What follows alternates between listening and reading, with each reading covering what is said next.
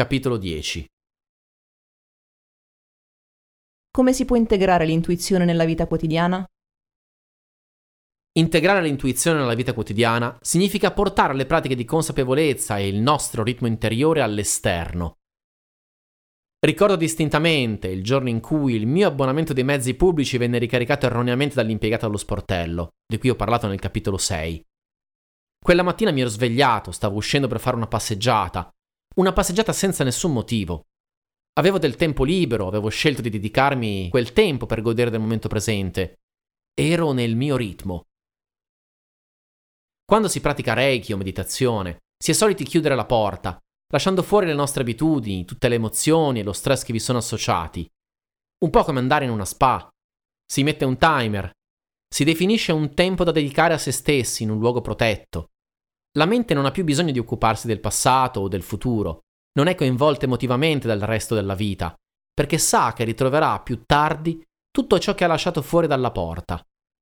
Ci si rifugia in quel tempo e in quello spazio protetto per fare pratica.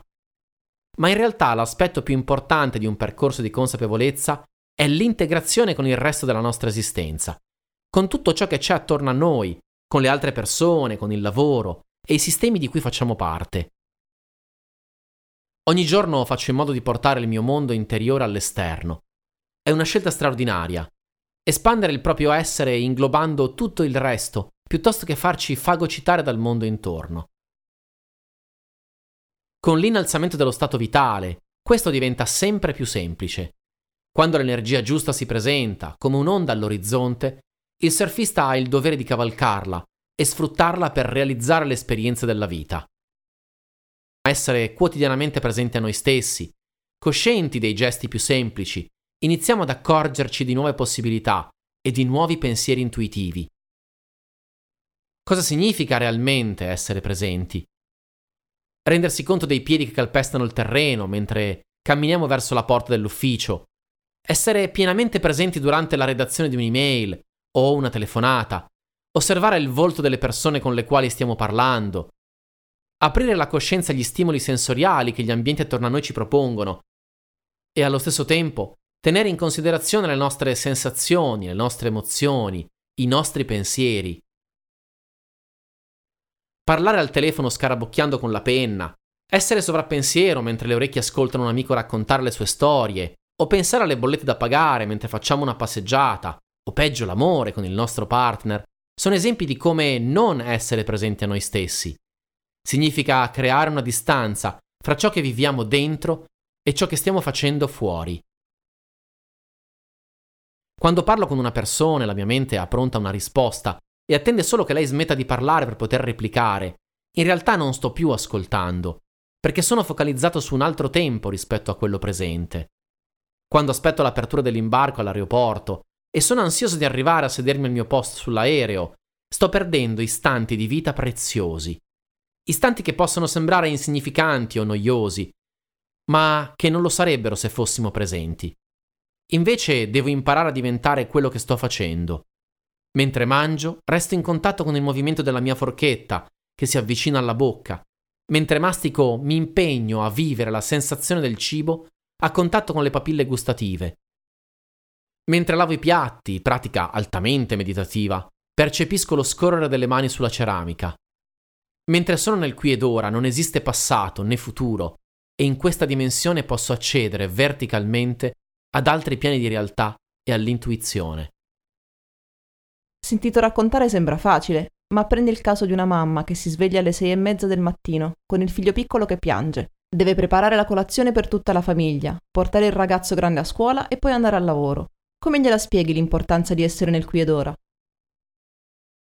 Vivere il qui e ora è il processo alchemico per eccellenza, la via per trasformare il piombo in oro, la sopravvivenza in entusiasmo, l'abitudine in vita vera. Qualunque cosa quella mamma debba fare, la può fare pensando a quando avrà portato a termine i suoi doveri, oppure stando nel qui ed ora. In realtà non serve che cambino le azioni, serve che cambi il modo in cui le azioni vengono portate a termine Posso avere l'obiettivo di cucinare un buon pranzo e andare a comprare gli ingredienti godendo del tragitto verso il supermercato, stando nel qui ed ora, oppure pensando al dopo, lasciando che la mia mente generi ansia o aspettative. Non è tanto cosa facciamo, ma come lo facciamo che cambia il nostro stato di coscienza e che ci porta in una dimensione presente. Alcune settimane fa, un sabato mattina, avevo un paio d'ore a disposizione per ripulire casa, fare una piccola spesa, preparare un aperitivo per amici e vestirmi per il loro arrivo. Il tempo a disposizione mi sembrava poco e la mia mente si arrovellava sulla miglior tabella di marcia per fare tutto puntualmente. Correndo qua e là ho terminato tutto perfettamente in tempo. Quando ho visto la casa riassettata, la dispensa piena, ho finalmente tirato un sospiro di sollievo. In quell'istante, verificando l'orologio, il mio pensiero è stato ho terminato puntuale, ma ho sprecato completamente le ultime ore. Non ho goduto in alcun modo dei gesti e delle azioni che ho portato a termine. La maggior parte della vita accade normalmente senza consapevolezza e di conseguenza senza piacere, mentre la nostra attenzione è focalizzata su cosa accadrà dopo.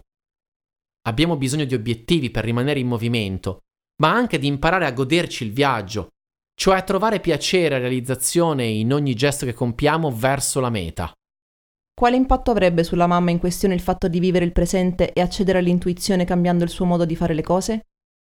Nella peggiore delle ipotesi si accorgerà che molte delle cose che fa e soprattutto molte delle emozioni negative che vive non sono affatto necessarie, che esiste un modo molto più semplice di vivere. Se insisterà nel suo intento di essere presente noterà facilmente alcuni aspetti da cambiare nella sua quotidianità e troverà il coraggio di farlo.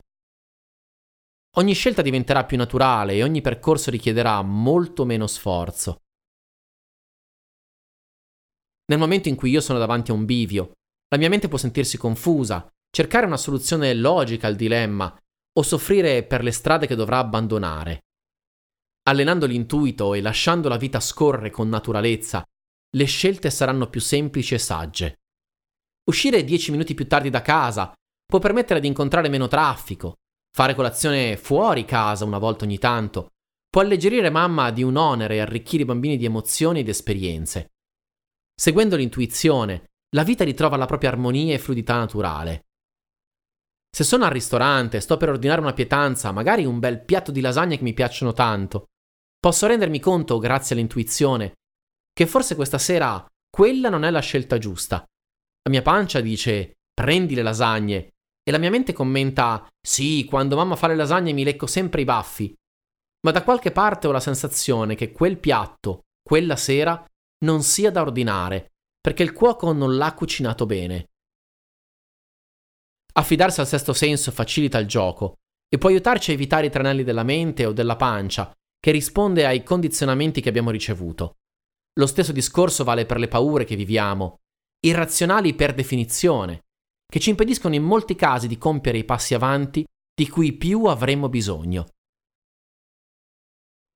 Allenando l'intuizione si arriva a percepire il fremito della paura e allo stesso tempo a sentire la fiducia che tutto andrà bene.